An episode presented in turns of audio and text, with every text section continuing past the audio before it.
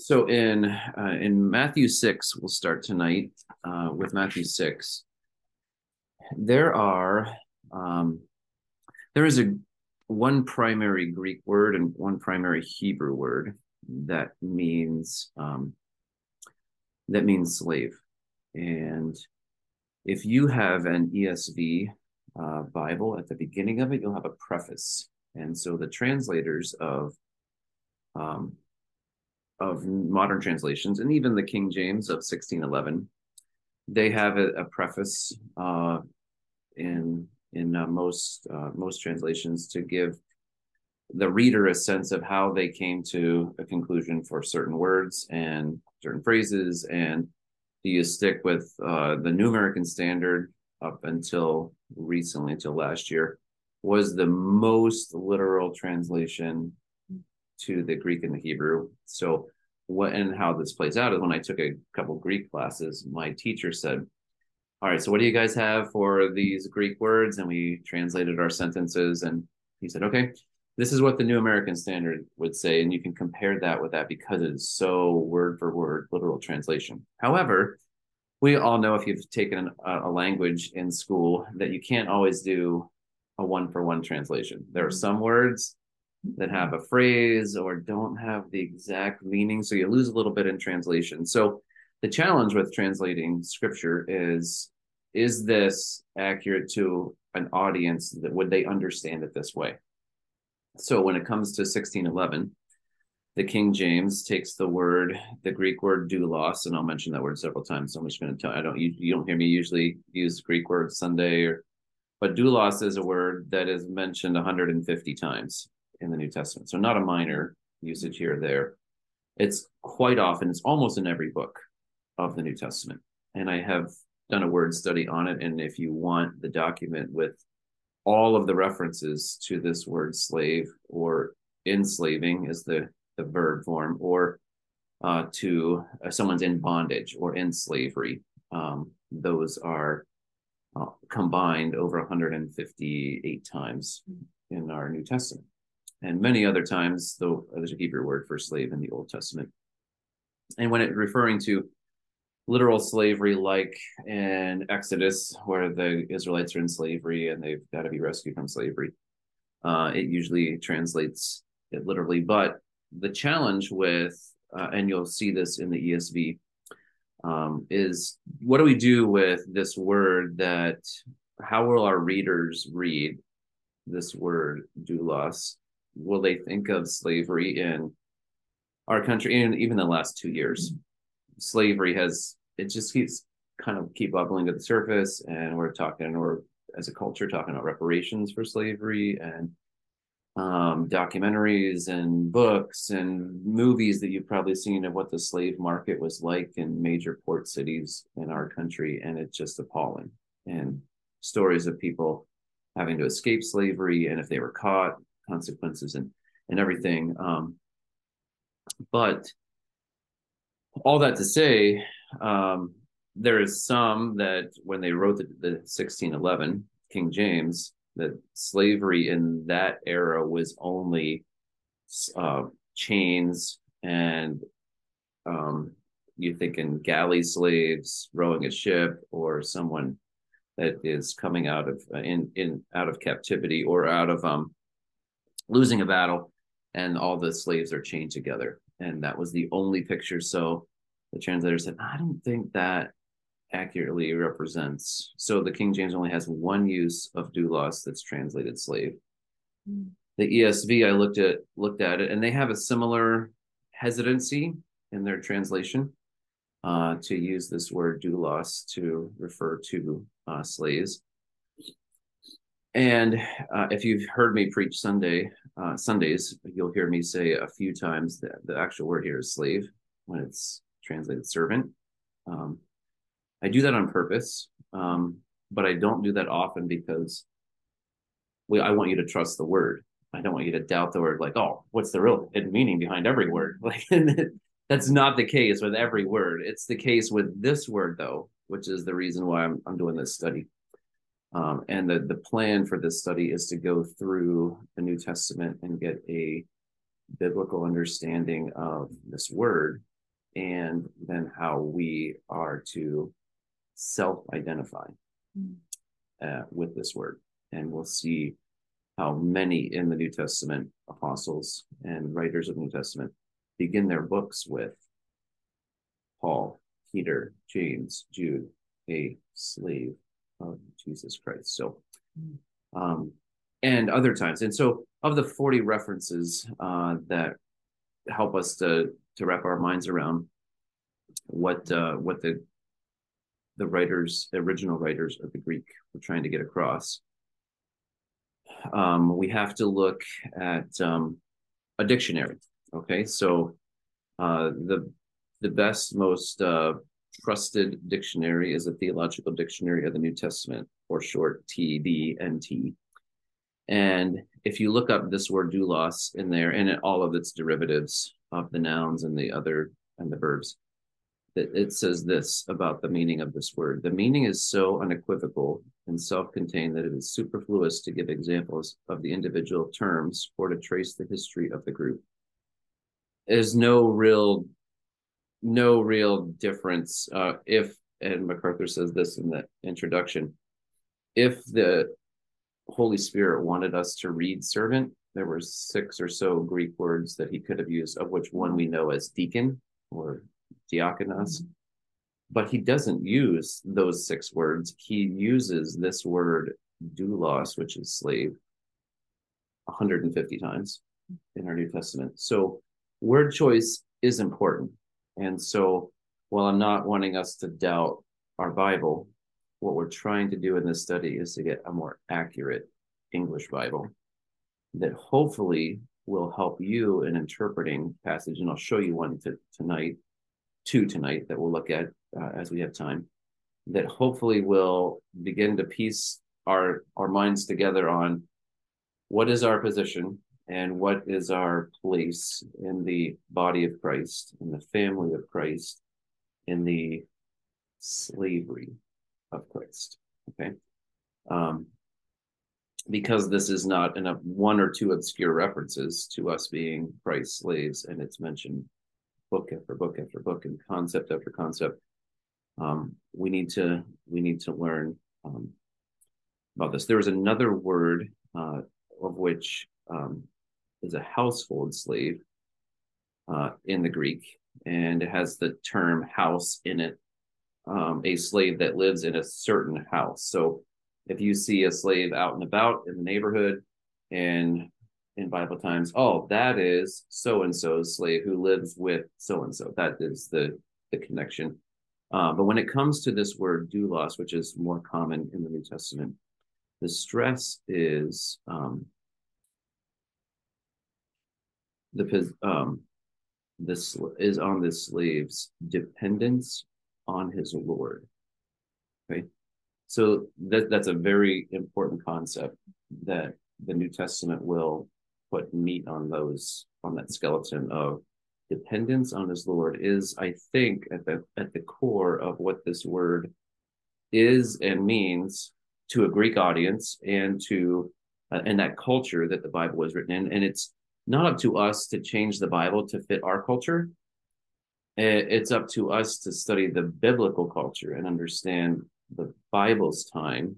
And so, what we can determine in their slave culture is and i don't know we don't know from 2000 years ago exactly what it was like unless we lived in it or unless we were an actual slave or owned slaves and interacted with other slave owners or other slaves it it would be hard for us to just i mean historians have written uh, and so it is with uh, slavery from our country 160 years ago uh, 70 years ago. Uh, what are some similarities? I think uh, what would be similar and uh, why we should probably translate this word slave instead of servant is here is a, a the definition. We have a, a service which is not a matter of choice for the one who renders it which he has to perform whether he likes it or not because he is subject as a slave to an alien will or someone outside of himself and to the will of his owner. Whoever owns the slave, the slave has to serve that one person. Okay. That's the idea of slavery. That's how it, it's different than service or servanthood, or you even see bond servant uh, translated, which what is a bond servant? It's actually just a slave. They, they made up that word to make it a little softer. okay. But we lose a little bit of the raw, but also of the accuracy when we we don't. I I, I fear when we don't translate it slave. And so uh, my goal in this is to help us appreciate this idea. And I said this morning too, uh, if you're wanting a, this idea of slavery, like, can we talk about something lighter? Like we just went from lamentations to humility to now slavery. like, does it get any worse? Okay.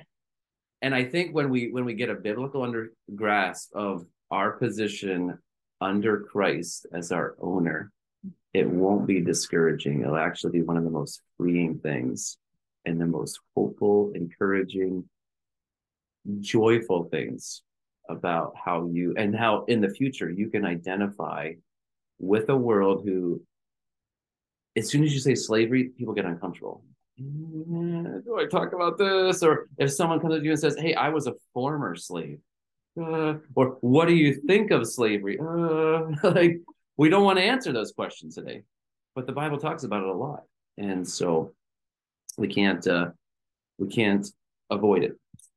I think in going down a little bit in our um, dictionary uh, of understanding, how would this word have come across to a Greek culture?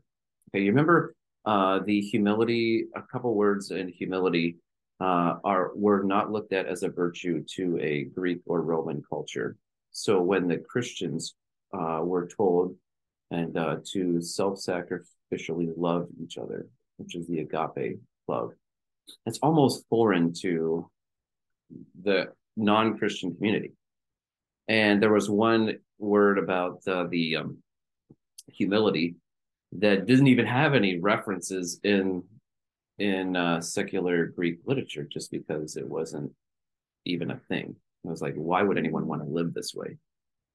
So for someone uh, reading the New Testament for the first time, whether it's Matthew, Mark, Luke, John, whatever book, how would this slave language, this over and over use of doulos, which means slave, how would that come across to a Greek audience? And we have a we have someone who has written about it, and I'll, I'll read part of this uh, paragraph. The distinctive feature of the self awareness of the Greek.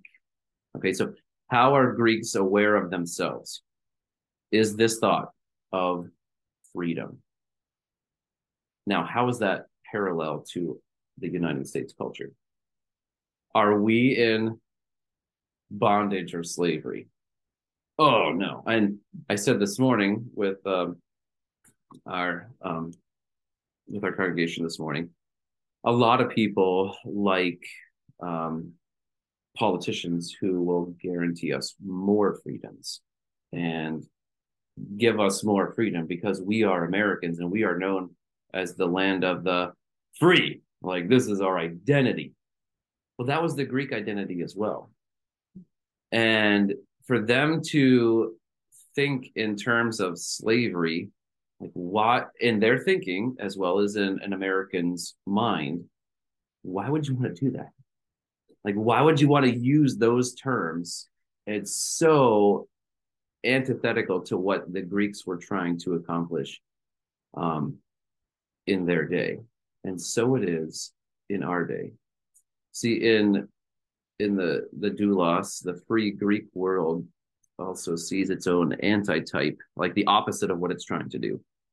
Um, and think about how often our culture values freedom and individual freedom to where you have to be your authentic self and you're not really free until you can be who you want to be.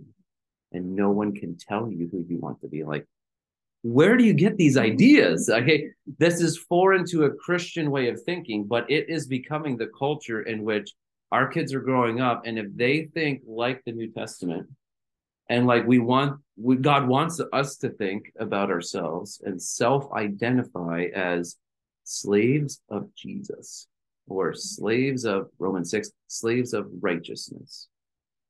What? Like, why would anyone want to identify as slaves? And the, when Jesus is teaching this concept of sl- slavery and freedom to a Jewish audience in John 8, look at the reaction in John 8 to the Jewish people and saying, We are children of Abraham. We are not in bondage. Jesus says, after he says, I'm the light of the world, and before he opens the eyes of the man who was born blind, in the middle of John 8, he says, You you don't realize that you are in bondage. And later he says that you're blind and you think you can see and you can't. So sin causes us to be in bondage, and Christ was teaching them about spiritual bondage. But even while they were serving in a Roman Empire, they really didn't have political freedom, but they were holding on to their religious freedom that they thought they had. To that was their mindset. So in a Pharisee culture, this the text of the New Testament would not be loved and embraced either. So, in a Greek culture, in a Jewish religious culture, these concepts, we can see a strong reaction against them, even in the text of Scripture. That doesn't give us the right to be ignorant of them or to change it because our culture is not going to like this idea of slave either. So let's just change it to servant.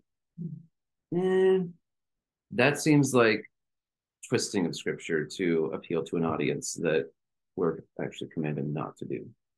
So the goal of this study in the next five weeks, we got three weeks before Thanksgiving, two weeks after Thanksgiving, is to do a survey, an overview of the verses uh, to get a biblical understanding of our position as um, as a slave, and hopefully be encouraged. I think I know you'll be encouraged with the story that we'll end with uh, tonight. But to get the the first mention in the New Testament of this idea of slavery is Matthew chapter 6. So you're there in Matthew 6. And servant doesn't match the context of what Jesus is saying in the Sermon on the Mount in Matthew 6 24. And he says, No one can slave away for two masters. We'll just stop right there. And you cannot be owned by two people if you're a slave. You have one master. Everybody knows that. And your job is to do the will of your master, whether you like him or not, whether he's good or bad. Um, you're owned at, at, least for a time. Um, and you can't be a slave to two masters. And all the Greeks would say, well, yeah. but serving two masters, like, what? That doesn't quite have the clarity that the word slave here does. For either he will hate the one and love the other, or he will be devoted to the one and despise the other. And then he says, You cannot slave away for God and money. And he talks about what money can't do. It causes us to be anxious and or we're always worried about um, if we have enough and what we're going to eat and what we're going to clothe ourselves. And we're supposed to seek first the kingdom of God. Or seek to slave away for God only. So when God is our master, there's no room for other masters. That's the very first thing that Jesus teaches us about this concept of slave.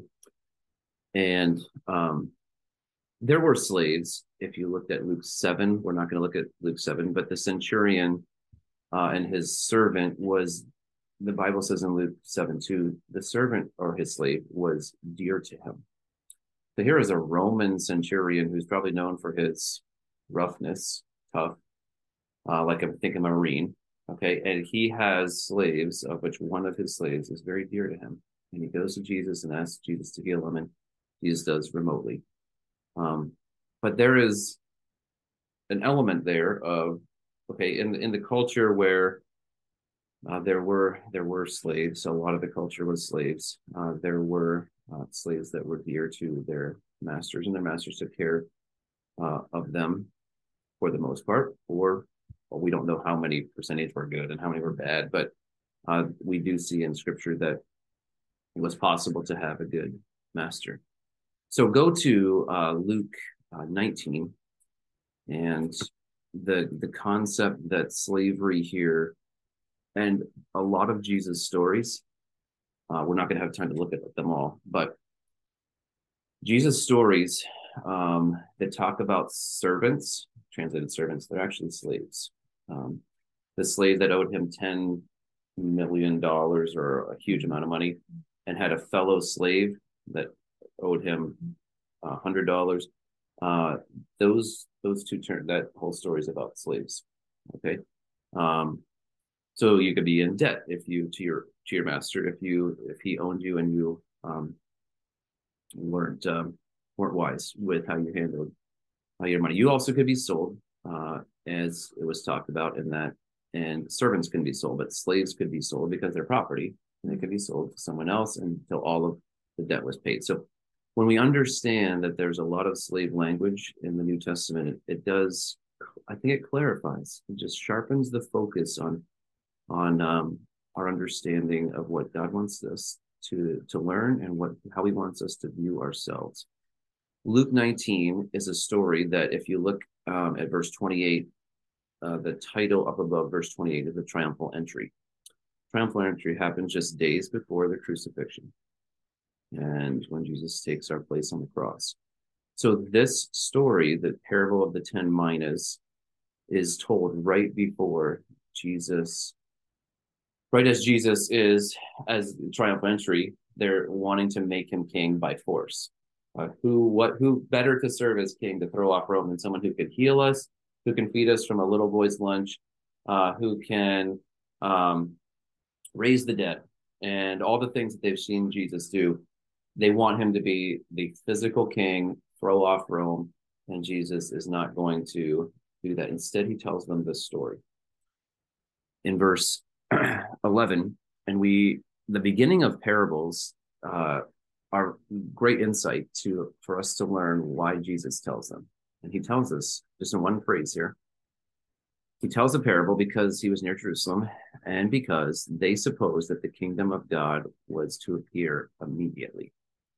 Like they thought he is coming to Jerusalem to conquer Rome, throw off Rome, and maybe his disciples thought this. They did think this in Acts 1.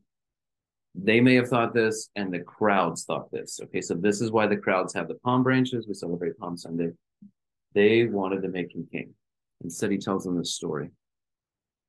A nobleman went into a far country to receive for himself a kingdom and then return. All right the nobleman in the story is Jesus. I tell you straight up front. All right, this is Jesus, and he is, I mean, just days before his crucifixion, he's telling the story that the nobleman's going to go into a far country, heaven, and when he's in heaven, he's going to receive for himself a kingdom, and he's going to come back to earth. So, how do people respond to this nobleman? Well, he's calling 10 of his slaves. So uh, they're faithful, or at least some of them are. And he gave them 10 minas. A mina is a 100 days' wages or about one third of an annual income.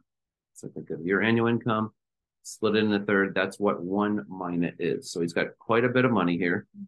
Let's say it's $20,000 is one mina. Um, and he says to his slaves, um, engage in business, verse 13, until I come.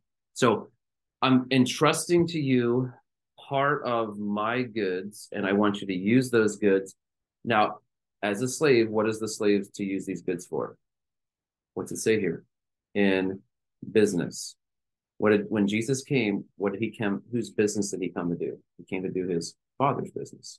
So this nobleman, which is Jesus, is entrusting his goods to his slaves who are going to serve him and use Jesus' goods to build the kingdom. So when Jesus returns from this far off country, heaven, when he comes back, he's going to find his slaves have been faithful with what was delegated to them. Verse 14. But his citizens, so his slaves were, at, at least at first, 10 of them, faithful to him, joyfully serving him, willing to do this for him while he went to a far country. But his citizens, of which he ruled over, hated him and sent a delegation after him, saying, We do not want this man to reign over us. So, in popularity polls, his popularity was very low. This is the nobleman. This is Jesus. Is this what we see today when it comes to Jesus? Is mm-hmm. Jesus' popularity low? Yeah, is it is he gaining in popularity? Probably not. Okay. And he he told us not to expect us to be popular or him to be popular because he said if the world hates me, they're gonna hate you. And he expected hatred. Okay. So he says the citizens are going to hate the nobleman as he goes off into a country. They're going to send a delegation after him and say, Hey, don't even bother coming back. We don't want you ruling over us. But the slaves of this king, of this nobleman, are to take what was given them and to do business, to do the king's business, the nobleman's business, and be faithful in that. That's, that was their job. Verse 15. And when he returned, Having received the kingdom, he ordered these slaves uh, to whom he had given the money to be called, and that he might know what had, they had gained by doing business. And the first came before him, saying, Lord, we'll pause there. Lord is the, master who owns slaves. So when you see Lord 700 times in the New Testament, that is a master who owns slaves. You wouldn't be a Lord unless you had slaves, like a business owner who didn't have a business. Okay if if you're a lord, you have slaves. So when the slaves come and present to, and it's not serving, you wouldn't call, um, it, it was a sign of respect and of submission and authority. Uh, so here he says, when um, Lord, your mina has made ten minas more. So it was a sizable amount of time. He had time to to invest and to do business and make make money for his master.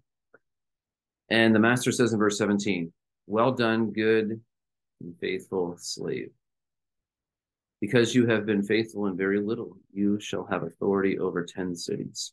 And the second came, saying, Lord, your mina has made five minas. And he said to him, You are to be over five cities. Matthew 25, the cross reference of this, I believe, says also, Well done, good, faithful slave, to the second guy, too.